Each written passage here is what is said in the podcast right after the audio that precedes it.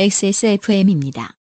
I D W K 책임진다는 개인 혹은 단체의 말의 결과는 을에 너무 후하거나 거짓말입니다. 100% 책임진다고는 나 자신도 나에게 약속할 수 없을 것입니다.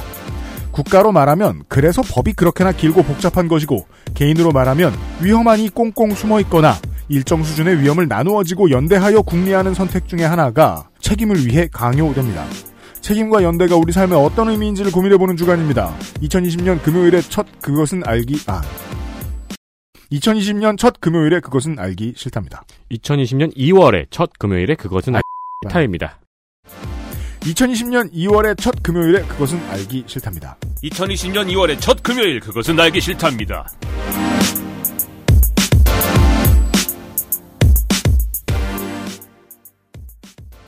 지구상의 청취자 여러분 안녕하세요. 어제에 이어서 오늘도 어, 시사 아저씨를 만날 거고요. 윤세민 에디터고요. 네, 안녕하십니까. 윤세민입니다. 네. 이과가 아니면 어, 모르는 얘기 빼놓고 네. 이번 달에 가장 큰 문제에 대한 이야기들 나누고 있었습니다. 네, 요즘에는 신문을 시사 아저씨입니다. 봐도, 네, 신문을 봐도 말이에요. 은퇴를 하고 싶어요.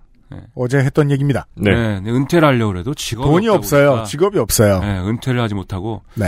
그래서 이제 그러니까 열심히 저 국민연금 부어요. 어, 제가 배트맨 배트맨을 좋아하지 않습니까? 배트맨 전문가들에 비하면 뭐 발끝에도 못 미치지만 한국의 덕들은 그렇게 얘기하는 것 같아요. 만화 보고는 싫어할 수 있는데 아캄 어사일럼을 플레이하면 네, 지지하지 않을 수 없다. 네. 하여튼 배트맨을 좋아하는데 음. 팀버튼의 배트맨 리턴즈에 네. 이제 펭귄이 이제 음. 악당으로 나오잖아요. 데니 드비토 선생이 그게 이제 나 나오는데 나는 그 영화에서 제일 좋아하는 장면이 음. 걔가 이제 지하에 살다가 음. 뭐 나와가지고 뭐 해보려고 했잖아요. 시장도 해보려고 네. 하고 뭐 잘 안 됐지 않습니까? 결과적으로 배트맨도 혼내줘 보려고 그러고 시장도 해보려고 그러고 잘안 됐어요. 그래서 이제 지하에 원래 가던 대로 돌아가잖아요. 음. 그래서 거기 이제 타고 오면서 음. 얘들아 펭귄들한테 음. 나 보고 싶었니? 음. 이렇게 얘기하고 음. 거기 이제 그 쫄병들이 쭉 있잖아요. 예. 서커스 갱들이 딱 내, 내렸는데 서커스 갱 중에 하나가 어서와 오스왈드 그랬는데 째려보면서 음. 난 오스왈드 코블팟이 아니야 펭귄이지 냉혈 동물이야. 에어컨 온도 올려. 아 에어컨 온도 내려라 야 에어컨 올려라. 음. 이러면서. 음. 즉 이제 그 전까지는 나한테 맞지 않았던 옷인 거예요. 그 지상에서의 삶이. 음. 해보려고 했지만. 그래서 아이씨 내, 내 처지에 맞는 대로 가야겠다. 그 지하로 간 거예요. 그래서 지하로 가 옷 다 집어 던져버리고. 무슨 오스왈드 코블팟이냐. 펭귄이지 내가. 이러면서 하던 대로 하자. 네. 그, 그, 뭐야, 어? 이 동네 첫째 아들 명단 딱 주면서 다 죽여버려라. 음. 그랬더니, 아직 그, 제정신 못 차린 그, 쫄병 하나가 손들면서 저기요? 이래가지고, 왜? 그랬더니, 아, 이건 너무 잔인하지 않나? 너무 잔인한 것 같아요. 이랬더니, 펭귄이 어이없다니 쳐다보다가, 우산을 꺼내가지고, 총으로 빵 쏜 다음에, 죽은 시체를 막 걷어차면서, 잔인하긴! 엄청 잔인하지! 이렇게, 네. 생긴 대로 살자. 그죠. 그래서 시사 아저씨의 결론은 뭐예요? 요즘 그런 생긴 기분이- 대로 살자. 요즘 그런 기분이다 이거죠. 그 사회생활 오래 하면 거의 모든 청취자 여러분들 동일한 생각을 하실 것 같아요. 그러니까 누구를 쏴 죽이고 걷어차고 싶다는 게 아니라 네. 아, 이 생긴 대로 살아야 되는데 내가 너무 열심히 사는 거 아닌가? 예, 뭐 하는 거냐 지금 내가 뭐 이런 생각도 하고. 네. 수많은 사람들이 그런 생각을 공유하고 있습니다. 어디서요? 도시에 모여서요. 예. 네. 아, 본의 아니게 공동체가 된 사람들이 겪는 일에 대한 문제를 어제 오늘 고민하고 있습니다. 광고를 듣고 시작하죠.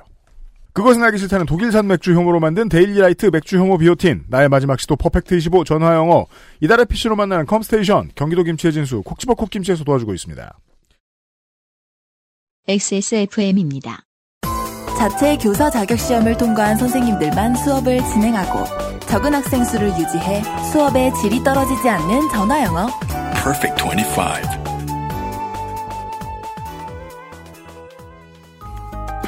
안 되긴 안 되고 느리긴 느리고 충분히 고민해 보았지만 나는 내가 무엇을 모르는지 모르겠다. 컴스테이션에 들려주십시오. 저희가 전지전능한 것은 아니지만 당신과 함께 고민해 볼 의지는 있습니다. 주식회사 컴스테이션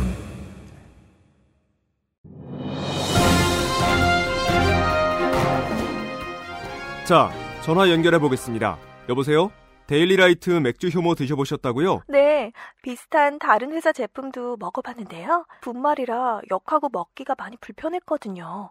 근데 데일리라이트 맥주 효모는 알약이라 먹기도 편하고요. 냄새가 없어 그런지 애들도 잘 먹더라고요. 이거 먹고 나서 우리 남편은 글쎄 이마선을 따라서 참... 야야야 끊어 끊어 야 끊어 아 통화 연결이 고르지 못하네요 들을 말씀은 아직 많이 남아 있는데 아쉽습니다 말할 수 없는 고민 직접 확인해 보세요 데일리라이트 맥주 효모 네, 다시금 열광적인 반응의 데일리 라이트 맥주 효모. 뭐가 웃겨요, 시사 아저씨. 경기도 김치가 뭐입니까? 경기도 김치. 드셔보세요. 아니, 제가 경기도 사람인데. 네. 연신대 사람 아니야? 아니, 나 수원 사람인데. 네. 우리 수원 아주대. 음. 네. 우리가 그렇게 김치를 뭐 이렇게 내세우지 않거든요? 김치에 뭔 특색이 있어요? 아무것도 없는데. 그게 경기도 김치입니다. 예. 가서 통닭이나 드세요, 그럼. 아니, 이 경기도 김치. 모른다는 이유로 화를 내고 있어. 아, 이게 좀 웃기다 이거죠. 경기도 김치가 브랜드인 게, 음. 경기도 김치는 이게 좀 약간, 예를 들면 전라도 김치다 그러면 엄청난 젓갈과 고춧가루와 뭐 시뻘겋잖아요. 네. 경기도 김치는 약간 하얘요. 똑같은 김치여도. 네. 우리 어머니가 항상 주던 김치가 그것이 경기도 김치입니다. 네. 근데 이게 별것 같, 별거 아닌 것 같아도 근데 음. 먹다 보면은 음.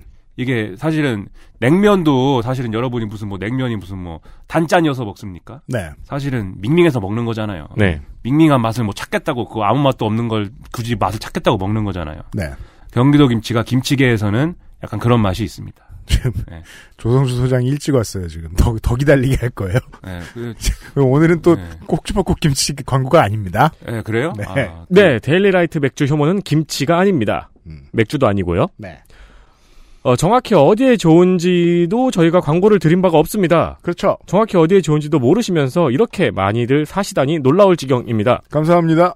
재구매자가 많고 소문 듣고 사시는 분도 많고 여튼 많이들 사십니다. 제 친인척들도 물어봤습니다. 언제 재입고되냐고. 근데 다시 확인하지 않는 걸 보니 바로 샀나 봅니다. 말씀드린 것처럼 저희 어머니도 굉장히 효과가 좋다고 저한테 반복해서 이야기를 했고요. 네. 네. 또 사드려야 되는데. 음. 기존 제품에서 맥주, 효, 맥주 효모와 비오틴의 함량을 대폭 늘리고 아미노산 10 정도 넣은 신제품입니다. 정제라서 먹기가 편하고 가격도 저렴한 편입니다. 엑스소몰 같은 경우에는 사실 저희가 반성을 해야 되는 부분이 있어요. 뭐요? 저희가 해드리는 광고보다 엑스소몰의 후기가 더 자세하고 잘 나와 있습니다. 그니까 말이에요. 앞으로 제가 예전에도 말했는데 후기 잘 쓴 분들 뭐 상품 드려야 되겠어요. 네, 그 후기 중에는 그런 말도 있어요. 광고를 너무 못하시길래 후기를 남깁니다. 고맙습니다. 네. 아, 이게 맥주 효모예요? 맥주 효모? 맥주 효모 비오틴. 기오틴? 네. 비오틴. 네, 이거 뭐 맥주 효모를 목을 아니, 쳐버리는 거예요? 목 윗부분 때문에 먹는 건데 목을 치면 어떡해. 어, 그렇게 얘기하면 안 되는데 또. 맥주 효모 아, 길로틴. 네, 아니 그럼 이게 뭐 효능 효과가 뭐예요? 그러면은 이게 휴- 그건 말하면 안 되고요. 아, 그래요? 거의 프랑스 혁명급의 효과가 있어요. 됐어? 아 그래요? 역시 네 여러분 이거 드시고 네 루이 16세 목을 쳐버립시다 우리가. 네. 이거를 많이 드신 분의 목을 치잖아요? 네. 그럼 그 목을 들기가 편해져요. 아 그래요? 아. 야, 말아줄 수 있어요. 야. 광고요. 대단한- 광고 이번 주엔 잘했죠, 청취자 여러분. 네. 대단한 음식이구나. 이게. 구입을 어, 고려하시는 분은 엑세스몰의 후기를 잘 살펴보시기를 추천드립니다. 네.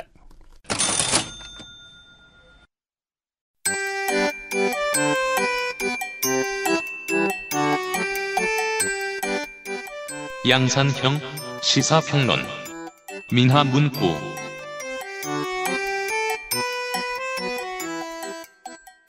지난 시간에는 복합적인 여러 가지 이야기를 했습니다. 당장 내 앞에 그 글도 평상시 잘 안 읽고 그 뉴스도 평상시 잘 접하지 않는 어떤 사람이 있다면 그를 이해시키기 위해서 병명을 아무거나 불러도 된다. 왜냐면 그건 혐오가 아니니까. 네. 다만 그게 혐오라면 정말로 온라인에서 넷상에서 봤더니 그런 건 또 어떤 문제가 있고 어떻게 발현되고 어떻게 퍼져서 어 역병보다 나쁜 효과를 가져올 수도 있는가에 대한 것도 고민을 해봤습니다. 아, 오늘은 거기서부터 시작합니다.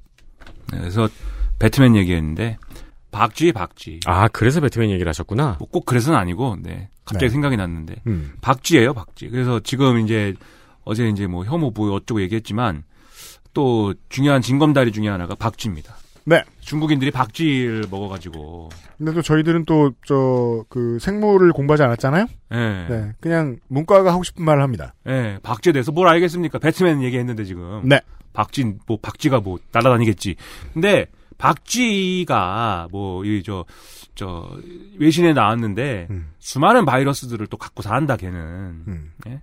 그래서 이제 그 면역 체제 면역 체계를 조절할 수가 있어서 바이러스 뭐 있는 거 정도로는 면역 체계를 격렬하게 반응시키지 않기 때문에 음. 예, 그 그냥 안고 살게 돼 있다 걔는. 그래서 뭐 음. 실제 바이러스가 박쥐에 많이 산대요. 음. 근데 예를 들면 박쥐를 먹는다라는 거는 뭡니까? 박쥐를 뭐 산채로 뜯어 오지오스본이 아니잖아요. 그죠? 그렇죠. 네. 예, 오지오스본이면은 뭐 그건 문제가 되죠. 근데 오지오스본이 건강하다고 해서 우리 모두 그래야 되겠느냐? 근데 이제 박쥐를 먹어서 지금 그러면 신종 코로나 바이러스인 거냐? 그냥 먹는다는 행위 때문에 그렇지 않죠. 왜냐하면 요리를 하지 않습니까? 네. 요리하는 과정에 그 바이러스는 죽게 돼 있습니다. 네. 그럼요. 그러니까 죽 죽었기 때문에 이 바이러스는 아니면 박쥐가 죽으면 그 바이러스 죽어요. 어떻게 삽니까 바이러스가? 그러니까 이제 박쥐를 먹는 것 자체가 문제가 아니라 음. 이 박쥐를 유통하고 도축하고 음. 이게 문제인 거죠. 이 부분은 반드시 좀 들어주셨으면 좋겠어요. 예. 유통과 도축 그리고 국가 시스템과의 관계. 그래서 이게 지금 이 바이러스는 코로나 바이러스는 원래는 박쥐 몸에 살던 것이 어떤 경로를 통해서 인간으로 전염돼서 돌연변이를 뭐 일으키면서 뭐 이렇게 전염됐다는 거 아니에요? 근데 이제 중간 매개체는 뭐, 뭐 박쥐 갖고 있던 거지만 중간에 뱀도 이- 뱀도 있을 수 있다 그러고 네. 아무튼 이렇게 넘어 넘어오면서 변이를 일으키면서 인수공통 감염이 되는 건데 제 생각에는 그게 박쥐든지 뱀이든지 이 우한 수산물 시장에서 말이에요.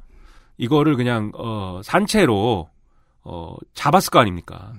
이 병에 걸린 애를 어 죽였을 거 아니에요 그 자리에서. 네. 네? 그냥 산 거를 뭐 이렇게 어 뭐 사러 온 사람한테 팔지 않았을 거 아니에요. 네. 어떤 형태로든지 목을 치든지 우리가 생선 토막 내듯이 목을 치든지 껍질을 벗기든지 뭐 어, 이런 자본주의적인 마인드로다가 했을 거 아닙니까? 음, 음. 네? 그럼 그 과정에서 에, 이 사람에게 도축을 계속 하고 있는 어떤 형태로든 도축을 계속 하고 있는 이 사람한테 전염이 됐을 가능성은 있죠. 그럼요. 피가 그렇죠? 막 튀었다든지. 그렇죠. 네. 뭐 이, 이 어쨌든 바이러스가 이렇게 옮겨지는 과정이 있을 수가 있었기 때문에 그럼 거기서부터 이제 시작됐다라고 보는 것도 뭐 어, 합리적인 가설 중에 하나일 것 같아요 제 생각엔. 이거 제가 그냥 머릿속으로 생각한 겁니다. 뭐냐면 박쥐와 뭐 뱀이 거론이 되니까. 그러면 여기서 이제 그러면 결, 결론적으로 얘기하고 싶은 거는 박쥐 고기를 먹는다라는 문제가 아니라 얼마나 이제 그 도축과 유통이라는 게 어, 그 체제 내에 있는 어떤 그런 과정을 거쳤느냐 안 거쳤느냐 안 거쳤느냐의 문제라는 거죠. 네. 그러니까 이게 이 대상이 박쥐고 뱀이어서 그렇지 예를 들어서 우리가 개를 먹는다라고 했을 때 마찬가지 문제인 거라는 거예요. 개는 여러분이 개를 먹는다고 해서 뭐 갑자기 경찰이 출동해갖고 잡아가지 않습니다. 음. 근데 개를 이제 도축하고 유통 개고기를 도축하고 유통하는 건안돼 있는 거잖아요. 네. 그것은 시스템이 안 돼 있어요. 네. 그러다 보니까 또 알아서들 하고 있지 않습니까? 그 도축을 하는 경우에는. 법이 없으니 예. 알아서 하면 예. 법이 있었으면 걸릴 만한 문제들을 그냥 떠안고 가게 된다. 이유는 무엇? 종류가 너무 많으면 국가의 역량이 달릴 만큼 종류가 늘어나면 안 되니까. 육류는 네. 그렇죠. 그래서 여기서 우리가 느낄 수, 있, 이, 알아, 뭐, 이, 얻을 수 있는 교훈이 먹고 싶은데 왜 못 먹게 이게 아니라 우리가 앞서 도시화된 어떤 우리 문명의 문제 이런 걸 얘기했잖아요. 그런 체제 위에서는 먹거리도 뭐 어느 정도는 통제될 수밖에 없는 거고 공중위생의 어떤 문제나 이런 걸 통해서 이제 통제의 효율이나 이런 것들을 고려하지 않을 수 없다는 거예요. 네. 그래서 예를 들면 지금 소, 돼지, 닭 뭐 이런 고기들의 경우에는 도축 과정이나 유통 과정이 물론 거기서도 문제가 반드시 발생합니다만은 어느 정도의 이제 정해진 절차를 거쳐서 하게 돼 있잖아요. 법이 있죠. 예. 될- 법은 노하우에 의해서 만들어졌고요. 예, 지켜야 될 어떤 위생 어떤 그 법규나 이런 게 있는 거고 공중위생 음. 법규나 이런 게 음. 있는 거고 그러면 옛날에는 다 잡아먹었는데 뭐 어쩌라는 얘기. 아니 100년 전의 상황하고 비교하면 안 되죠. 그렇죠. 그때 왜 죽었는지도 몰랐는데 뭐. 예. 그런 것들이 그러면 왜 그렇지 않은 체계 외에 있는 음식을 그럼 우리는 왜 먹는 거냐. 이것을 사실 질문을 해봐야죠, 그러면. 음. 중국 사람도 왜 박쥐 먹는 거냐, 이게 아니고. 법 밖에 있는 음식까지 왜 우리는 탐닉하는 건가? 그렇죠. 그래서 저는 그 얘기 넘어가기 전에 요거는 분명히 좀 한 번 더 좀 짚고 넘어가고 싶어요. 제가 그래서 일부러 좀 찾아왔어요. 그 돼지고기와 관련된 법조항 하나를 그냥 읽어드릴게요. 네. 이것은 포르투갈산 돼지고기 및 비식용 돼지 생산물 수입 위생 조건이라는 법입니다. 제5조 돼지고기 등을 생산하기 위한 돼지가 출생 사육되어진 농장은 도축 전 3년간 브루셀라병, 도축 전 2년간 탄저병, 도축 전 1년간 돼지 오제스키병의 발생이 없어야 하며 이들 질병과 관련하여 수출국 정부에 의한 방역상 제한 조치를 받고 있지 않는 지역 내에 위치하여야 한다. 라는 겁니다. 이 동물에게 있는 병의 병증, 증상을 알아내고 치료법을 알아내고 막을 수 있는 방법들을 개발해내는 데에 무슨 엄청나게 유능한 수의사 한 명으로 될까요? 안 되겠죠. 국가의 네. 자원이 들어가요. 그렇죠. 돼지 고기의 종류가 하나 늘어날 때마다 자원이 엄청나게 늘어난다고요. 인류가 지금까지 만들어온 부로는 감당 못해요. 요것을 설명을 못해요. 아니 왜 다시 인문학적인 얘기로 돌아와서 개를 먹지 말자거나 뭐 이런 얘기 많이 하잖아요. 혹은 뭐 등록제 많이 하자거나 음. 그런 얘기를 할 때는 실제로 가장 큰 고민은 이런 문제라고 저는 생각해요. 병 관리 못한다 국가는 음. 먹는 것도 늘리지 말고 기르는 것도 늘리지 말자라는 건 공동체를 위한 선택인 거죠 합리적인. 여튼 그렇죠. 그래서 그런데 나라마다 어, 문화가 달라서 먹는 게 다양해요. 네. 그럼 나라마다 법들을 가지고 있을 거 아니에요? 근데 중국은 나라 너무 넓고 민족 너무 많아요. 먹는 것도 너무 다양해요. 네, 그 특히 남쪽 지방 가면 거긴 그런 얘기가 있대잖아요. 책상 빼놓고 네 다리 달린 건 다 먹는다 뭐 이렇게 얘기 나올 정도로 네. 식문화가 그렇게 발달이 돼 있어요. 네. 그렇죠. 그러니까 이게 그 식문화가 그렇게 된 이유는 예를 들면 그 동네 기후 뭐 이런 것도 있을 것이고 음. 그 동네에 형성된 이제 생태계의 문제도 있을 것이고 음. 눈에 보이는 걸 잡아 먹으니까 이제 그런 문제도 그런 문화의 문제도 있겠지만 제가 이제 가장 그런 모든 것들이 오늘날까지 이제 이어지고 있는 가장 큰 문제 중에 하나는 식품 공급망의 어떤 신뢰성 문제라고 보거든요. 그러니까는 우리가 예를 들면 마트에 가서 정해진 절차에 따라서 도축되고 유통되는 고기를 사 먹는 것은 앞서도 말씀드렸듯이 문제가 발생할 확률이 크지 않지 않습니까? 근데 그렇게 사 먹는 고기를 어떤 형태로든지 간에 못 믿는 상황이다라고 생각을 해보자고요. 그건 못 믿는 거예요. 그러면 어떻게 해야 되냐면 일단 살아있는 애를 예? 어, 잡아가지고 내 눈앞에서 잡아가지고 걔를 도축해서 먹는 게 더 오히려 신뢰성 있다고 보는 그런 상황이라면은 이 과거에 갖고 있던 그런 식문화의 연장선에서 사실은 지금의 어떤 도시 문명과는 맞지 않는 방식의 그런 이제 식품 식품 문화가 사실은 안 없어지죠. 아, 그렇군요. 우리가 지금 생닭을 내 눈앞에서 잡는다고 그게 포장되어 있는 생닭보다 위생적일 거란 생각은 안 하잖아요. 그렇죠. 네. 근데 시스템이 미비되어 있으면 오히려 그게 더 위생적일 거라고 생각할 수가 있는 거군요. 그렇죠. 우리가 예를 들면 중국산이라는 말을 붙이면 네. 음식을 잘 신뢰를 안 하잖아요. 기본적으로 중국산도 그렇고 뭐 음. 브라질산도 그렇고. 음. 근데 그러면 중국 사람들은 신뢰를 하겠는가? 사실 제가 뭐 그걸 정리할까 말까도 생각했지만 중국에서 이런 식품 관련 문제가 몇 번 터진 적이 있어요, 실제로. 뭐 한두 번 터졌겠습니까, 사실. 그런 게 있다 보니까 어, 안 돼요. 그리고 그렇게 된 역사적인 이유도 있죠, 사실. 중국이라는 나라는 어쨌든 그, 뭐, 혁명을 하는 과정도 있었고, 그리고 음. 혁명을 하는 과정에서 사실은 여러 이제 정책의 실패나 이런 것들 때문에 경제적으로 어려웠던 시절이 다 있었던 것이고, 네. 그 경제적으로 어려- 어려웠던 시절에 인민들이 방치돼 있었기 때문에 그런 제대로 된 식품 공급망의 이런 혜택이나 이런 걸 받지 못했어요. 그러면 어떻게 해야 됩니까? 자급자족해야 되죠. 그렇죠. 잡아먹는 문화는 아직 있으니까, 음. 그걸로 이제 대, 이제 그 자기들이 이제 필요한 어떤 음식물들을 그걸로 이제 다 어, 충당하는 그런 문화가 이제 이후까지 이어진 거고 그래서 사실 이런 중국의 체계적인 어떤 어, 음식에 대한 어떤 위생 그 법이나 관련 법이나 이런 시스템들이 그렇게 이제 자리를 잡은 게 얼마 안 돼요 사실 이런 대량 공급을 하는 데 있어서는 음.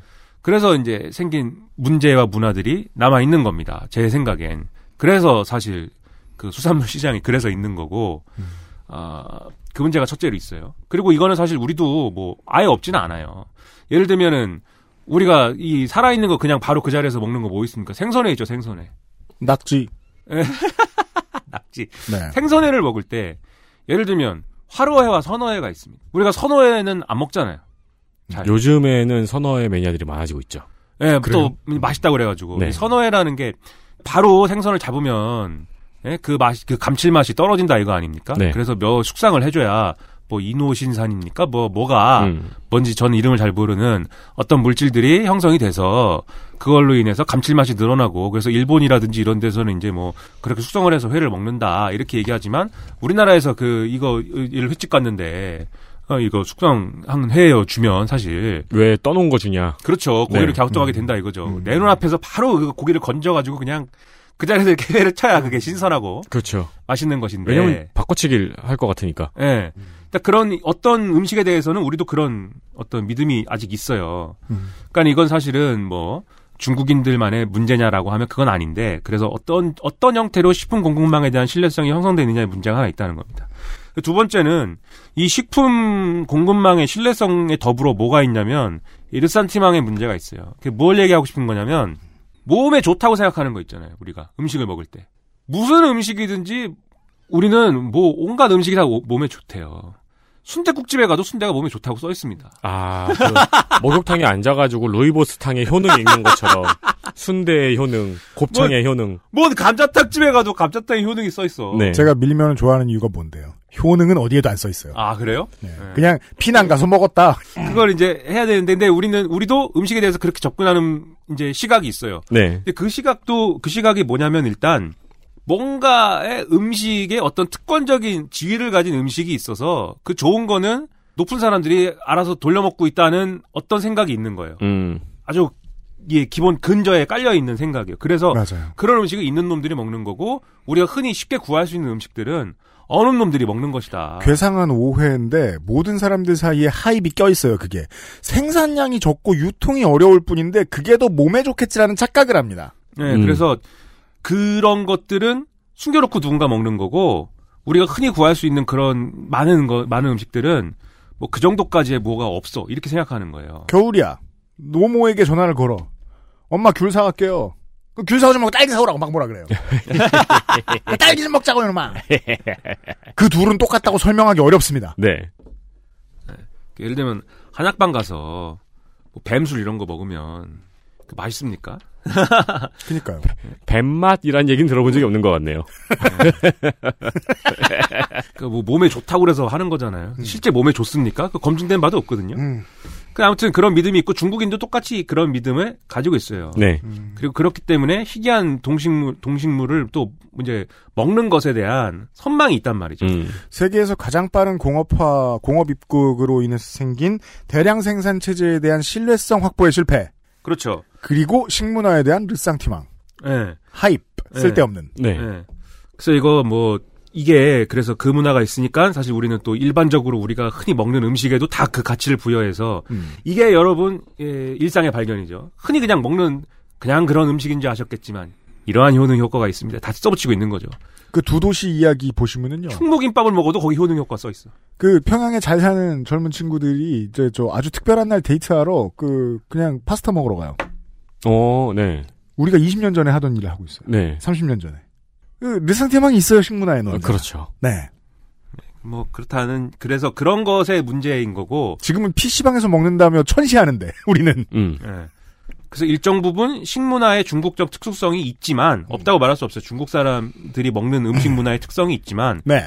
그것에 이제 문제적인 부분을 들여다보면 문제가 되는 부분을 들여다보면 그것은 또 어느 정도의 우리가 갖고 있는 인식의 보편성에 근거한 부분이 있다. 음. 그래서 중국 사람이 박쥐를 먹는 게 문제가 아니라 그 나라에 뭐가 지금 부족한지를 봐야 네. 그래야 이제 해결책을 또 모색할 수 있다 이 얘기인 거죠. 저는. 저도 그렇게 생각합니다. 특히나 이렇게 그 지자체가 넓은 중국 같은 나라는 만약에 이곳이 일당 독재가 아니었다면 지자체가 정치적 역량을 발휘 못했구나 이런 말도 할 수 있었을 거예요. 그 동네에 많이 유통되는 물산이 있었을 테니까 거기에 맞는 법이 있어야 될 거 아닙니까? 네. 길림 이런 데에서 그 더운 데에서 나는 동물들 관련된 법 지키느라 정신없고 그럴 필요 없잖아요. 네. 여튼 그랬을 텐데 아무튼 어제도 말씀드렸다시피 여기는 일당 독재고 예. 네, 정해진 대로 드세요. 당이 하래야 하고 여러분 정해진 음식만 드십시오. 네. 데일리 라이트 그거랑 네. 배부르려고 먹는 건 아닙니다. 아 그래요? 네. 지금 저저 뭐냐 스타 아저씨가 방금 다 후루룩 먹은 네 테이스티 아일랜드 제주 한라봉청 네 아 이거 뭐 좋습니다. 예, 한 번에 드셨네요. 네. 예, 차예요 무슨 차. 네. 네. 그 다음에 이제 우리가 또 어쨌든 계속 나오, 하는 얘기지만 공동의 해결책을 모색해야 되는 이유에는 경제적인 문제를 따져봐도 그런 결론입니다. 그러니까 이게 사실 어, 경제적인 문제라고 하면 결국 이제 중국에서 시작돼서 이제 이렇게도 얘기를 하는 거지만 중국이 세계 경제에서 차지하는 비중은 어쨌든 이제는 15% 이상이다 이런 평가예요, 다들. 한국에게도 그렇습니다. 예, 전문가들 하는 평가예요. 네. 15%가 다 뭡니까? 네. 그리고 우리나라는 특히 의존도가 상당히 높죠. 음. 뭐 제가 퍼센티지까지는 생각을 못한 기억을 못하는데. 음. 뭐 안미 경중 뭐 이렇게 얘기하지 않습니까? 음. 안보는 미국이고 경제는 중국. 중국이다. 예. 근데 또 그거에 대해서 얘기하면 오늘날 무슨 안미 경중이 어디 있습니까? 예?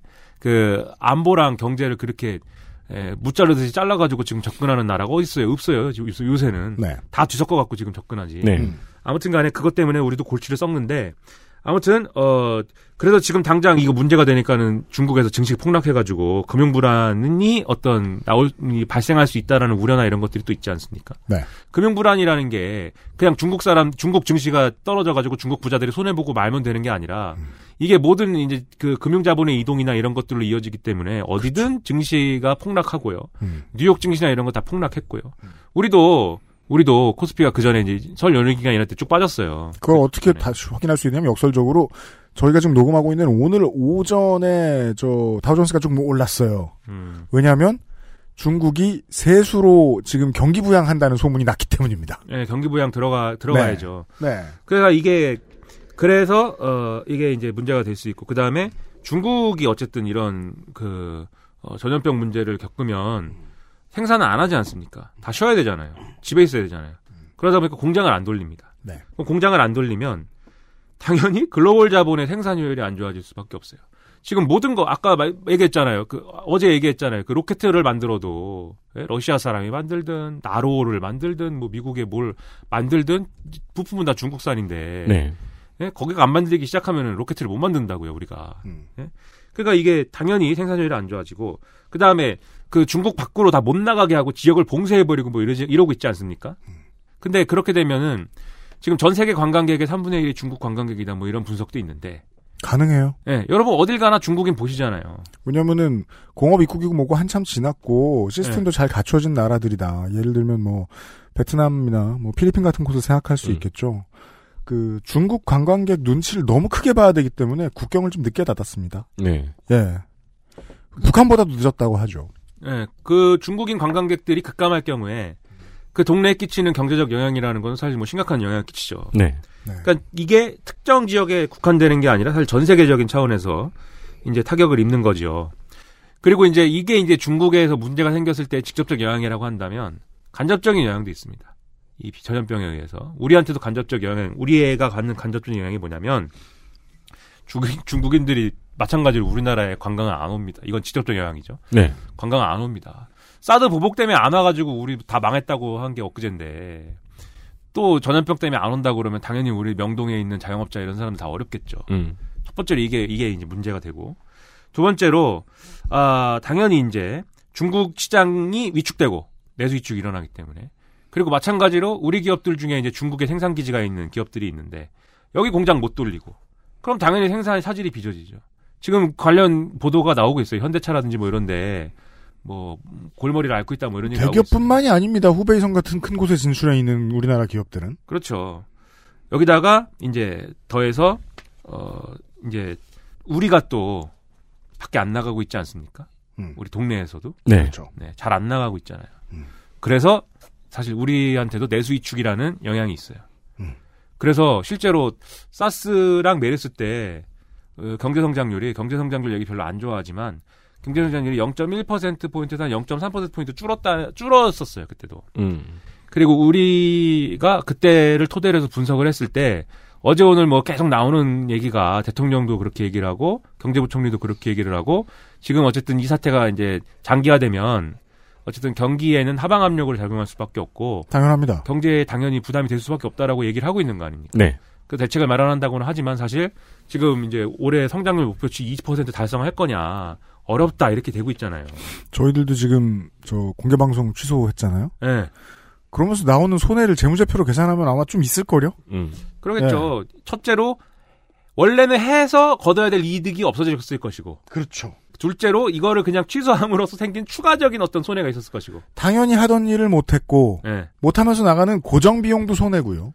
그래서 이걸 돈으로 세물해봐도 그러면 결국은 같이 해결할 수밖에 없는 문제다라는 결론이 나온다는 겁니다. 빨리 해결해야 되잖아요. 그렇습니다. 조기 종료를 하려면 네. 이걸 뭐 어, 떻게든지 같이 해결하는 방법을 만드는 수밖에 없다는 거죠. 음. 그런 차원에서 이제 얘기를 하는 거고. 네. 그럼 뭘 할 거냐? 음. 뭘 하자고 해야 되는 거냐? 사실 여기서부터는 뭐 뻔한 얘기죠. 뭐. 뭘 하자고 해야 되냐는 거는 뻔합니다. 뻔한 얘기는 하려고 제가 왔습니다. 그렇습니다. 항상 그렇죠. 뭐 뻔한 얘기는 하죠. 미나문구는 결론을 세게 듣지 마라. 이렇게 네. 말씀드리겠다. 어차피 뻔한 얘기 하는 거예요, 여러분. 뻔한 얘기 뭐 네, 어 제가 뭐 네, 고독 고독한 인생 고독한 것입니다. 고독하고 네. 네. 펭, 펭귄맨의 기분이거든요. 네. 네. 고독한 미나방. 네, 우산으로 아무나 쏜 다음에 네. 네. 밖에 조성주 소장님 있기 때문에 조성주 네. 소장님도 고독해요 지금. 빠 아니겠어요? 네, 제가 네. 제가 얘기 들어보니까 뭐 요새 PT를 받으신다고. 네. 근데 뭐 어. 김민아와 달리 아예 직업도 없잖아. 지금 그래? 조금 소장은. 아니 저도 직업이 없다니까. 직업이 왜 그러세요? 그리스- 머리 머리는 있잖아. 그리스 신처럼 앉아 계시네요. 어. UMC님도 무슨 뭐 어, 등이 뭐 안 움직여가지고 뭐 물리치료 받느라고. 그러니까는 이 나이 우리 나이대가 이 위기의 그 나이 때문에 저도 이제 눈이 안 보이고 음. 눈에 그 초점이 안 맞고 뭐라 그러지 조절이 잘 안 되고 네. 음. 그 뭐죠 그 이게 조절이 돼야잖아요 조리개가. 네. 그게 오래 쓰면은 저녁 때 되면 조절이 안 되고 음. 그목 디스크로 이게 잘 뭐 안 되고 네. 두통이 너무 심하고 음. 여기저기 고장이 나고 고독하고 네. 그럼 뭘 얘기하려고 그랬지? 아, 그러니까 뭘- 뻔한 결론을 말씀하시려고 했습니다. 네, 뻔한 얘기. 첫째로 중국한테 얘기를 해야죠. 관련 정보를 투명하게 공개를 해라, 너네는. 네. 자꾸 그거 하지 말고, 이 어저께 한 얘기 중에 자꾸 그거 감추고 뭐 없다고 하지 말고, 음. 투명하게 일단 공개를 해서 국제사회와 함께 해결하려고 노력을 해야지. 니네만 갖고, 니네가 아무리 대단한 무슨 뭐 저 사스 영웅을 갖고 있고, 니네가 비록 그 이 사건 나왔을 때 잡아 가두긴 했지만, 지금 코로나 바이러스 재갈량을 니네가 아무리 보유하고 있다고 그래도, 경고했더니 잡아 가뒀어요, 이 양반을. 그렇죠. 그것도 유명해졌죠. 왜 왜인지는 어제 시간에 설명해 드렸습니다. 인터넷에 유언비어 유포하고 이 자식아. 당에 금을 그었으니까. 네. 네. 그러니까 아무튼간에 그 갑자기 또 재갈량이래요 그 사람 이름에 랑자가 들어가더라고요. 아 그래서. 네. 그러니까 아무튼간에 그래 그런 게 있, 겠지만 네, 왜냐면 후베이는 형주죠.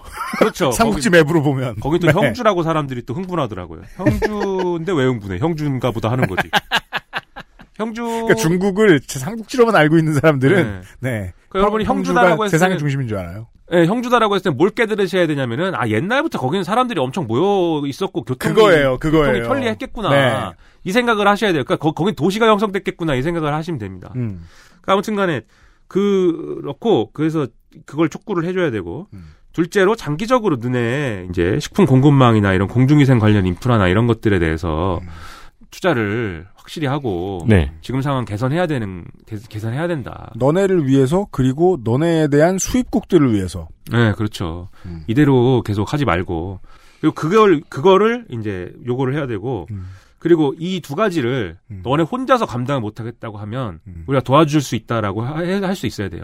그 이걸 왜 하는지를 순수한 온정주의로만 설명하면 저는 설득력이 떨어진다라고 생각합니다. 그렇죠. 아니 미국이 못 살고 못 먹는 나라라서 뉴올리언즈 수해 있을 때 전 세계 시민이 기부해 준 거 아니에요. 그렇죠. 빨리 해결하라는 거죠. 네. 이 우리 전 지구적인 차원의 문제이기 때문에 네. 그래서 뭐 마스크 좀 보냈다고 그렇게 미워하지 마시고 음. 예? 뭐 리셀 하는 사람을 미워하세요. 예, 심각하더만요 문제가. 네. 아무튼 이제 그렇고 그다음에 우리는 다 떠나서 지금 이제 여러모로 뭐 어, 방역의 구멍이다 무슨 뭐 이런저런 문제가 있다 뭐 메르스 때 교훈을 뭐 하나도 못 얻었다 뭐 여러 가지 보도가 나오고 있지만 그런 이제 평가들은 뭐 지금 뭐 언론도로 보도하지 말라는 게 아니라 우리가 총체적인 평가는 좀 종료된 다음에 하는 것도 필요한 것 같아요. 네. 그런 평가들은 종료된 다음에 하는데 음. 지금 얘기를 음. 이런 앞서 말씀드린 전형적인 이제 혐오의 논리로 가져가지 말자 이거를 우리가 해야 됩니다. 뭐 한국당이 열심히 지금 하고 있는데 그거를 네, 네. 그래서 뭐 용어를 뭐 죽어도 난 우한 폐렴이라고 쓰겠다 이렇게 얘기를 하잖아요. 근데 저는 우한 폐렴이라고 어떤 사람이 입 밖으로 네 글자를 냈다고 해서 그 사람이 뭐 혐오를 하는 사람이고 나쁜 사람이고 그 사람 한대 때려야 된다 이렇게 생각하지 않아요. 김민아 오기 전에 저희가 그 얘기했어요. 예. 네. 뭐 그럴 수 있는 거죠. 우한 폐렴이라고 부르고 싶으면 그렇게 부르고. 왜냐하면 중국에 뭐 그거 뭐 이렇게 인터넷 잘 안 보시는 어르신들한테는 그렇게 설명해 드려야 되거든. 예. 네. 그럴 수 있는데 음. 그렇게 불러야 되는 이유에 대해서 근데 한국당은 그러면 그러니까 우리나라 정치인은 그러면 안 된다고요. 저는 정말 제가 한국당 얼마나 많이 걱정하는지 오래된 청취자 여러분들은 아시죠. 이 사람들 반중 정서 이렇게 열심히 심고 나서 자기들 짓거라면 어쩌려 그래. 그 옛날에 대책이 없어. 박근혜 전 대통령이 네. 천안문 올라갔잖아요. 네. 그때 일베 이런데 음. 난리 났습니다. 음. 예? 박근혜 지지했는데 배신감 느낀다. 아. 박근혜 다 좋은데 저 사람 친중이어서 안 된다. 이 난리 쳤습니다. 그때도. 일본 일본이나 싫대요. 중국은 중국이나 싫대요. 넌 어떠냐? 난 내가 싫어. 이게 어? 결국 중국 눈치 보느라 신종 코로나 바이러스다 이게 아니고 음. 공식 명칭이라고 그게 WHO가 권장하는. 노벨 바- 코로나 바이러스예요. 예, 그랬더니 또 오늘 또 WHO가 중국 돈 먹고 그런다 이렇게 또 써가지고 거기 뭐, 뭐 사무총장인가 네. 총장이 무슨 중국 자본에 뒷배가 네. 있다 이러면 네. 싸, 싸우더라고 자신들끼리. 예 그런 그렇게 말하는 그 사람도 중국 자본에 뒷배가 있어요. 음. 우리는 거의 대부분 그래요. 에, 엠, 엠파 가제가요? 저, 당연하죠. 그리고 어. 이런 네. 병명을 정할 때 사실 그런 전문가들 내에서도 얘기가 있어요. 전문 용어고 스티그마라는 용어가 있다고요. 그냥 우리가 벌어들이는 노래 상당 부분은 중국에서 왔거든요. 음, 그 네. 스티그마라는 용어가 있어서 원래 네. 그 병명이나 이런 거 현상이나 이런 거 이름 질때 음. 편견이 없, 없이 짓도록 사실은 그런 방향이 저 바람직하다는 전문가들의 합의가 원래도 있어요. 원래도 있, 있는 거기 때문에 신종 코로나 바이러스라고 얘기했다고 해서 그게 친중이고 우리는 친중을 안 할 거니까 우리는 사회주의가 싫으니까 우한 폐렴으로 하겠다 뭐 이런 이딴 소리는 하지 말고 이제 네. 네, 그런 거는 음. 그만하시고 온 서방 세계 그렇게 부르는 온 서방 세계를 친중이라고 말씀하실 필요까지는 없잖아요. 네. 여튼 그래서 그런 거를 일단은 잘 하고 있어 보자 네, 음. 이런 얘기입니다. 네. 네. 어, 그렇습니다. 네. 도와줘야겠습니다. 뭘요? 네. 뭘 도와줘요? 아 중국을 저더러 지금 도와 자기를 도와달라는 줄 알고. 저희는 김민아를 도와야죠. 아 그, 저를 좀 도와주세요. 김민아 고독하잖아요. 네, 고독하고 네. 고독해서 유튜브만 자꾸 보게 되고. 원래 요파시 공개 방송도 올려 그랬어요. 네. 자, 아, 그래서 진짜요? 그러면은 그 최소한의 비용만 주고 야채 인간을 섭외해 볼까. 아. 꼭 그 뭐 음악 잘하는 밴드만 나오라는 법은 없잖아요. 뮤지? 뮤지션으로 섭외를 네. 하려고 하셨어요. 아마추어도 있고 그래야지. 근데 자꾸 그 유튜브 고민하다가 관뒀대네. 어. 유튜브를 누르다 보니까 음. 또 UMC 막 나오고 또 그래요. 또 거기 유튜브에 있어요. 그걸 보시는 거를 피님이 가장 염려하십니다. 아 그래요? 그냥 네. 구글은 기가 막히게 못된 놈들인 게, 네. 어, 그냥 나랑 그냥 업무적인 연관 관계를 가지고 있는 사람들의 구글 타임라인에 내 노래를 왜 보여줘, 이 새끼들아. 구글은 사악해졌어요. 비입을. 아니 그리고 저기 자꾸 최근에는 이제 힙합 관련 논평을 하는 유튜버들도 있어가지고 거기서 자꾸 이제 꺼내어져요. 아, 너무 그래요? 네. 근데 제가 본 거는 막 7년 전에 한 건데 무슨 프리스타일 랩을 뭐 어디서 하려고 6, 7년 전에 나랩안 했어요. 그 아실 했지. 네. 아, 그래요? 한참 더 된 그 그거 11년 전이요, 11년 전. 마이크 스웨거. 네, 네. 그거 그거 12년 뭐- 전인가? 그래요? 서른도 안 됐어요, 그때 내가. 뭐막 아닌가? 뭐막 하더라고 그거를. 네. 네, 야. 막 했지, 그럼. 네. 네. 그때는 지금보다는 약간 저 날씬해하셨던 거예요. 약간일까요? 네. 전염병에 대한 얘기였습니다. 이게 당장은 좀 그런데 요즘은 요즘은 없어졌어요. 뭐? 북한의 위협 언론 플레이. 북풍. 네, 북풍 쇼가 없어졌어요. 네. 물론 다른 형태로 정치적으로 여전히 쓰입니다만 그건 어떤 노력의 결과일 수도 있고 저는 뭐 좋게 평가하고 싶어요. 음. 북풍 때마다도 하던 생각이 있었거든요. 이거는 언론이 혹은 정치권이 여러 가지 의도를 가지고 있겠지만 겁먹기를 원하는 메시지들이 좀 너무 많다. 이게 가장 마음에 안 들었어요, 저는. 이 메시지를 보고도 겁을 안 먹어? 이런 메시지들이 너무 많았어요. 어, 전염병 때도 마찬가지입니다. 그러다 보니 그걸 보고 있으면은 김민아 아저씨가 은퇴를 하고 싶어져 안 하고 싶어져. 근데 김민아 씨 은퇴 왜 못해? 직업이 없으세요. 돈이 없으니까요. 그죠? 네. 우리는 돈을 벌어야 돼요. 맞아요. 근데 돈이 자본이 늘어나고 움직이는 속도는 우리를 기다려주지 않아요. 우리도 허덕이면서 막 뛰어가야 돼요. 어디에서? 아파트나 공동주택에 살면서 도시에 살면서 이 생활을 유지하는 수밖에 없다는 우울함이 있거든요. 그렇게 우울하게 갈 거 다 죽자는 선택을 덜 하는 것도 좀 해볼 만 합니다. 해봐야 해야 되겠습니다. 생각해야 되겠습니다. 네. 외교라는 게 우리 모두 그러니까 다 죽자. 안 그래도 우울한데 다 죽자는 선택을 안 하자면 네. 그 선택이 쓸모 있는 건 사실 그 유튜브 썸네일밖에 없잖아요. 혐오와 연대 사이에 어딘가의 선택을 우리가 또 해야 된다. 그 갈림길에 우리는 늘 놓여 있다라는 긴장을 좀 할 필요가 있겠습니다. 네. 여 어, 제가 다 안고 가겠습니다. 여러분은 죽지 마시고. 어제 오늘 어, 길게 들어주셔서 감사드리고 어, 손 한 번 씻으시고 네 김민아 아저씨였어요. 제가 다 가세요. 안고 가겠습니다. 월말에 봬요. XSFM입니다.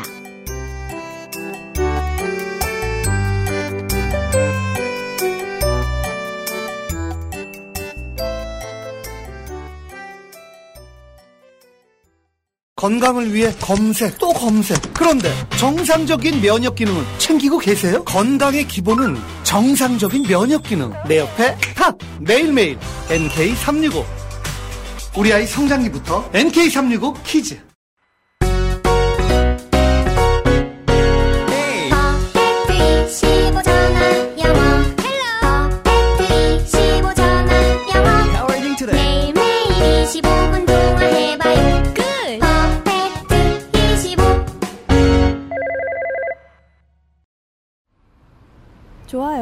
진짜 확실히 좋아졌어요. 어, 이렇게까지 효과가 좋을 줄은 몰랐어요.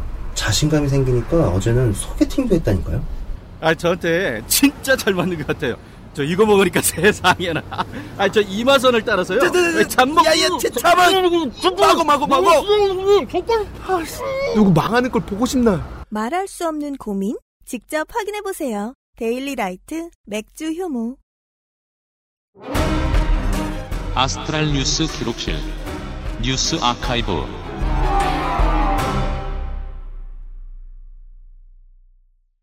첫 번째 이야기는 무려 49년 전의 얘기입니다. 네, 49년 전이라면 1974년이죠. 2월 74년생 여러분, 여러분의 나이예요. 2월 4일입니다. 네티즌님 식으로 말해보자면은 사, 잘 쳐줍시다. 47년 전의 얘기네요. 아 그런가요? 언론 재벌 윌리엄 랜돌프 허스트의 손녀인 조지 허스트가 자신의 아파트에서 사라졌습니다. 사라진 이유는 납치였습니다. 사실 이렇게 미스테리처럼 얘기하면 안 되는 게 당시 아파트에는 그녀의 약혼자가 함께 있었고 그렇죠. 그 약혼자가 부상을 당한 채 남았기 때문에 납치라는 사실은 바로 알려졌습니다. 그렇다면 범인은 누구일까요? 좌익 가격파 공생해방군, 영어로 SLA라고 불리는 조직이었습니다. 네. 이 조직은 소총과 샷건으로 무장하여 당시 19세였던 패트리샤 허스트를 납치하고 3일 뒤인 2월 7일에 지역 방송국을 통해서 몸값을 요구했습니다. 몸값은 캘리포니아의 가난한 사람들을 위해서 1인당 70달러의 식대를 내놓으시라는 내놓으라는 것이었습니다. 총 들어가는 금액은 4억 달러라고 하는데요. 이 총 들어가는 금액에 대해서는 사실 정확한 자료가 없더라고요. 그렇죠. 뭐 계산하기 나름이겠죠. 네. 일단 다 줘봐야죠. 네. 그 배가 부른지도 확인을 해야 되고 뭐 베지테리언은 몇 명이나 시절이었으면 있는지 뭐, 네. 네. 언론 재벌로 백만장자였던 패트리샤 허스트의 부모는 일단 200만 달러를 주고 딸이 무사히 풀려난다면 추가로 돈을 더 주겠다고 했지만 협상은 결렬되었습니다. 네. 그리고 두 달 뒤 미국 사회는 큰 충격을 받았습니다. 뭐 네티즌 보고 싶다 이거예요? 네. 빅 쇼크. 네.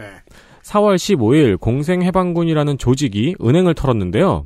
이 은행 CCTV에 총을 들고 같이 은행을 털고 있는 패트리샤 허스트의 모습이 찍혔기 때문입니다. 그 사진이 되게 유명한데 보면 하나도 흐트러진 모습이 아니에요. 맞습니다. 머리도 잘했고요. 네. 화장도 한 걸로 보여요. 영화 장면 같아요. 그니까요. 네. 아주 말쑥하게 빼입고 강도를 합니다. 재벌가의 딸이 납치를 당했는데 그 딸이 두 달 뒤에 납치 조직과 함께 은행을 털고 있어요. 네. 당시 조악한 CCTV에 찍힌 그녀의 모습은 전 세계를 달구고도 남을 사건이었습니다. 이 아까 말씀드린 것처럼 사진을 보면은 입고 있는 코트와 헤어의 컬이 아주 잘 어울려요. 그렇죠. 머리 잘했어요. 거기에 총을 딱 메고 있는 모습인 거죠. 그니까요. 영화 장면 같아요. 네, 엄청 카리스마 있고 멋집니다. 한 달이 지난 5월 17일 FBI가 공생 해방군의 아지트를 습격했습니다. 역시 이제 사건이 커져야 FBI가 이렇게 아지트를 금방 찾아요. 네. 그리고 범인 6명을 사살했으나 그녀는 아지트에 없었습니다. 그리고 6월 7일 패트리샤가 방송국에 한 캐- 카세트 테이프를 보냈는데 거기에는 공생 해방군의 사상에 동조하게 되었고 나의 부모는 파시스트 돼지이며 약혼자는 성차별주의자고 나는 죽음을 두려워하지 않고 끝까지 싸우겠다고 말하는 패트리샤의 목소리가 녹음되어 있었습니다. 네. 이름도 패트리샤가 아니고 타니아라는 이름으로 밝혔는데 이 타니아는 체게바라의 동지의 이름이었습니다. 그걸로 개명을 했다는 거지요. 네. 9월 18일 잡혔습니다. 음. 원래 집에 돈이 많았으니 이제 재판이 시작이 되는 거죠. 그렇습니다. 변호인단은 협박과 공포에 의한 세뇌를 주장했습니다.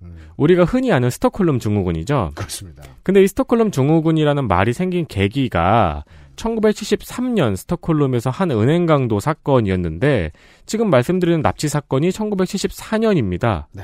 그러니까 이 개념이 널리 알려지기 전이죠. 네. 네. 신기한 사건이었죠. 음.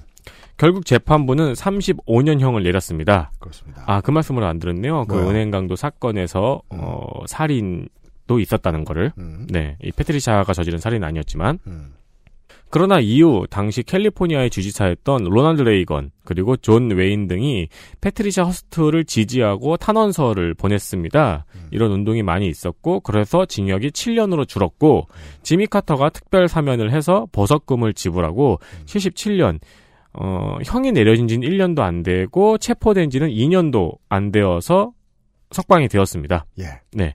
나오자마자 유명 인사가 되어서 사교계의 주인공이 됩니다. 또 사교계를 본인이 활발하게 다니기도 했고요. 네. 그리고 자신을 경호하던 경찰과 결혼을 해서 지금은 자녀도 낳고 영화를 연출하기도 하면서 배우가 되기도 하고 잘 살고 있습니다. 네. 딸인 리디어 허스트는 모델이 됐네요. 그렇습니다. 그 우리 세대는 안 그런데 우리보다 좀 윗세대에는 이 스톡홀름 증후군이란 말이 이 사람 때문에 유명해졌다라고 많이 얘기하더라고요. 그렇습니다. 네.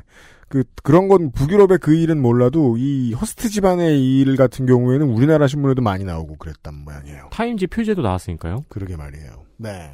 아, 재밌습니다. 네. 네. 재미있는 소식 아닙니다. 작년 2월 4일에 있던 뉴스를 하나 전해드리죠. 작년 설 연휴 기간이었습니다. 2019년 2월 4일입니다. 윤한덕 국립중앙의료원 중앙응급의료센터장이 51세의 나이로 사망했습니다. 중앙응급의료센터는 전국의 응급의료기관의 상황실 역할을 합니다. 응급의료 정보망도 구축을 하고 또 구축한 걸 운영도 하고요. 연휴 기간에는 사고가 많으니 바쁠 수밖에 없겠죠. 응급의료센터니까요. 이 최초의 발견자는 배우자였는데요. 2일 저녁에 집에 오기로 했던 윤한덕 센터장이 연락이 없자 평소처럼 갑자기 바빠졌나 보다 싶어서 연락을 기다리고 있다가 월요일까지 연락이 없자 직접 찾아가 본 것입니다. 그러니까 이 말인 즉슨 평소에도 2, 3일 정도는 바빠서 연락이 안 되는 경우가 많았다는 거죠. 배우자가 찾아가 사무실 문을 열자 의자에 앉아 있는 채로 쓰러진 윤한덕 센터장을 발견했습니다. 사인은 심장마비였는데요. 정확한 원인은 과로사입니다. 그렇죠.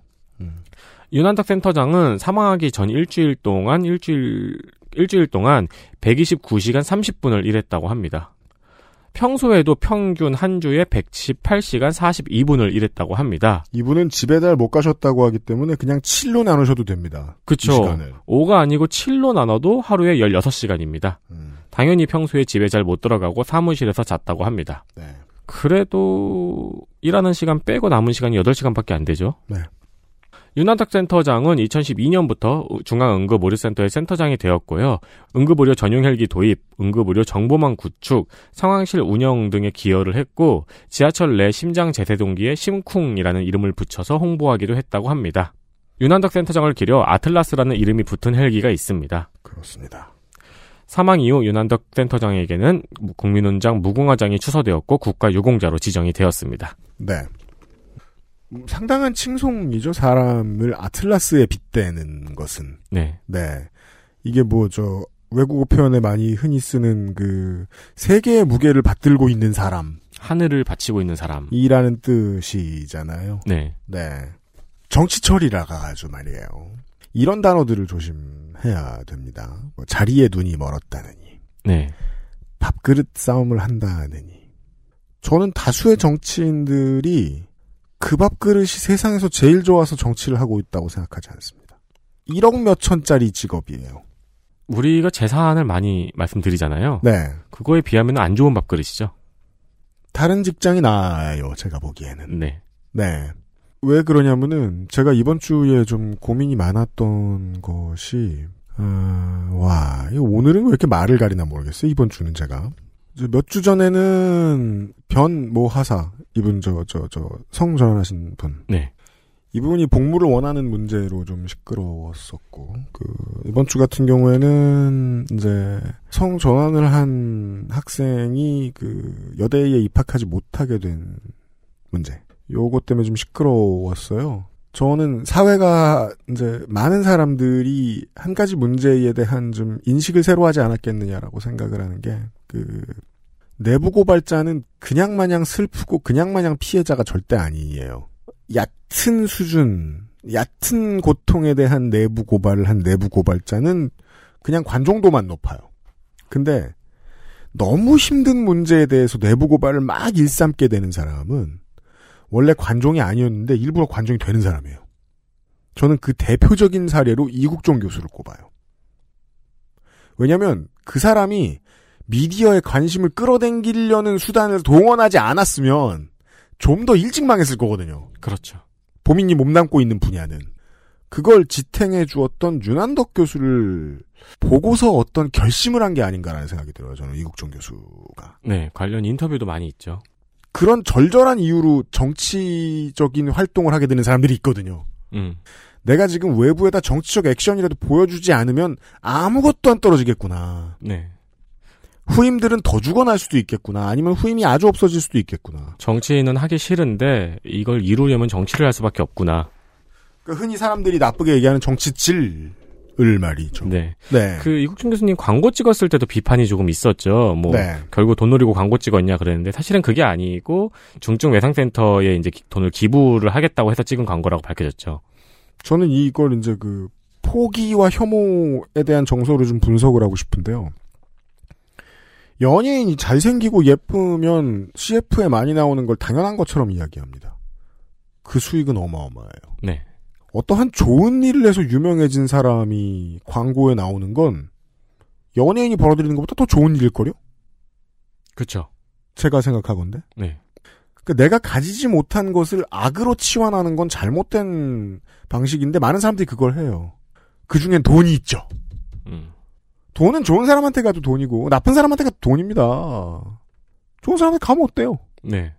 그냥 돈인데. 그렇죠. 설사 진짜 2, 3억 주고 광고 찍으신 다음에 그거 이국준 교수가 가져도 어때요? 만약에 이국종 교수가 뭐 한국당을 가든 뭐 민주당을 가든 정의당을 가든 어딘가 갔어. 막 잘 됐어. 장관도 가고 막 그래. 네. 아니면은 뭐 되게 국민들한테 표를 많이 받는 국- 정치인이 됐어. 그래서 국회에서 목소리가 커지니까 눈치 보여가지고 그 국가와 교육기관들에서 외상의료센터에 돈을 많이 쓰기 시작했어. 그래서 잘한다고 한국에서 잘한다고 되게 유명해졌어. 한국이 이런 거 잘한다고. 음. 나빠요? 좋죠. 사례. 그 과정에서 의협의 관계자나 아니면은 유명한 뭐 뭐 저 의학자 이런 사람들의 주변 사람들 혹은 본인이 국가에서 들어온 재정 지원을 착복하다 걸렸어. 그럼 그게 재정 지원을 하지 말아야 될 이유인가요? 아닐걸요. 그렇죠. 이 자리는 참 그 대답하기 싫은 대답이 많아요. 정해져 있는 거 유치원생처럼 대답해야 되는 경우가 많거든요. 그래서 대답 안 해도 좋은데 자꾸 제가 대답할 때까지 기다리는 습관이 있어. 그게 문제인 것 같아요. 네, 그러니까 그- 대답 안 하는 게 나아. 네, 이럴 수밖에 없잖아요. 대답 안 하는 게 나아. 예. 맞아요. 그, 저, 뭐냐, 보조 진행이 불편해요. 그래서. 힘든 자리예요. 정치적인 일보의 발전을 위해서 이상한 생채기들이 많이 납니다. 문제들이 많이 생겨요. 사람들이 모인 곳에는 당연히 이기심이 있고, 그 이기심도 채워, 사람들의 이기심도 채워가면서 중요한 일을 이루어야 되니까. 정치란 다 그렇습니다. 그건 정치권의 정치도 그렇고, 동네 커뮤니티의 정치도 마찬가지입니다. 꽤나 많은 사람들을 품어가면서 둥글둥글해져 가면서 어떤 한두 가지의 목적을 이루거든요, 사람들은. 그 일을 그렇게 긴 그림으로 봐주면 좋은데, 현재 미디어는 잘 안 그래요. 그래서 지금 그, 이국종 교수의 어, 원에 의한 퇴직, 퇴임 네. 이후에 안 좋은 일들이 생기겠죠. 가만히 두지 않겠죠, 분명히. 또 가만히 계실 생각도 아니신 것 같고. 뭐 대학교 입장에서도 이사회는 돈 세는 자리이기 때문에 보통 아주 나쁘게 얘기하면 네. 어, 그때 그때마다 깎여 나가고 뭐 이런 결과들이 생길 텐데요. 예. 갑자기 그, 그 사람의 정치적인 본능은 어떤 장점을 발휘할 수 있는가를 생각하다가 음. 네. 대표적인 사례로 예. 윤한덕 센터장 같은 분을 떠올리면 좋지 않을까 싶습니다. 네. 그리고 제가 이 원고를 쓰면서 마지막 문장을 일부러 원고에 안 썼는데 지금 이제 당연히 후임 센터장이 이제 그 역할을 하고 있죠. 그러면서 이제 인사말 보면 이제 고 윤한덕 센터장의 뜻을 뭐 이어 이겠다 뭐 그런 인- 인사말도 하고 그랬는데 어, 그분은 이렇게 아틀라스 같은 영웅이 아니었으면 좋겠습니다. 어, 누구도 그러지 않아야 되겠습니다. 네, 그냥 직장인이었으면 좋겠습니다. 그럼요. 네. 그러하고요. 네. 음. 미나문크로 꾸며드린 목요일과 금요일에 그것은 알기 싫다였습니다. 아, 이번 주에는 티피컬한 그 알실입니다. 조성수 소장하고 인사를 할 거고요. 네. 조성수 소장이 그 일이 없잖아요. 책을 많이 보나 봐요. 책 얘기를 좀 할 거예요. 책은 늘 많이 보시는 것 같더라고요. 아, 아닐 때도 많아요. 네. 네, 제가 알기론 그래요. 가끔 제가 읽은 거 이렇게 걸리면 되게 기분 좋아요. 조성수 소장이 또 읽던 책 하나 들고 올 것 같습니다. 네. 음. 지난번 시사 아카데미 때도 어, 불평등에 대한 분석을 이야기를 했거든요. 내일도 그러할 것 같습니다. 지금 그 김민아 아저씨 방송하고 조성조 사장님 방송은 차이점이 있는 게 조성조 사장님 방송은 이제 원고가 없어서 따라가려면 정신을 좀 바짝 차려야 돼요. 그렇죠. 근데 김민아 아저씨 방송은 원고가 있어도 따라가려면 정신을 바짝 차려야 돼요. 누차 이야기합니다. 아, 방송인 청취자 여러분. 김민아는 다스릴 수 없다. 나 빼고. 요즘 제가 제일 중요하는 게 그거거든요. 불평등 안에 불평등. 혹은 불평등의 실체. 불평등의, 불평등의 철학적 존재. 우리는 대표적으로 화난 사람들이 가장 많은 곳을 가보려면은 탁골공원을 가나요? 트위터를 가죠. 네. 가면 사람들의 표현형이 의뢰, 좋아요 많은 사람들의 표현형은 되게 비슷합니다. 아까 뭐 좀 전에도 얘기했죠. 자기 비하 아니면 타인 혐오입니다. 자기 비하와 타인 혐오를 동시에 성공적으로 해내면 트위터에서 인기가 많아요, 보통. 네. 그리고 그 둘을 하자면 내가 약자가 돼야 됩니다. 내가 약자라는 훈장을 달아야 돼요. 그래서 내가 더 약자야 싸움 경쟁을 해야 됩니다.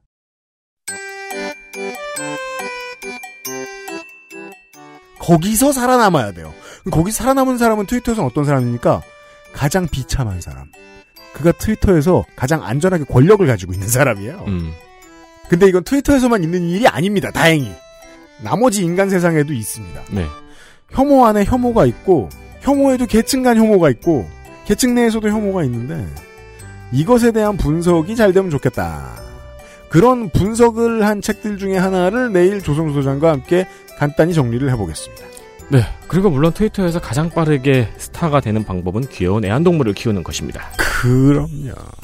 트위터에서 스타 될까봐 소셜로 개를 공개하지 않는 아, 유승균 PD였고요. 네, 윤선미 에디터였습니다. 네. 고양이들은 이뻐요. 이쁘죠. 저희. 고양이도 좀 굉장히 귀여워요. 네, 너네 집에 고양이들이 이쁘더라고요. 네. 예. 한, 마- 한 마리입니다. 아 그래요? 네. 그 많던 애가 하나였어 다? 한 마리입니다. 아 가끔 이제 제가 자주 가는 아, 마, 다르게 생겼던데? 만화 카페에 고양이 사진이 아, 올라오긴 그래요? 하죠. 유심히 안 봤구나. 토요일 이 시간에 다시 인사드리도록 하겠습니다. 그것은 알기 싫다였습니다. 아, 들어주셔서 감사합니다. 손 씻으세요. 네. XSFM입니다. I D W K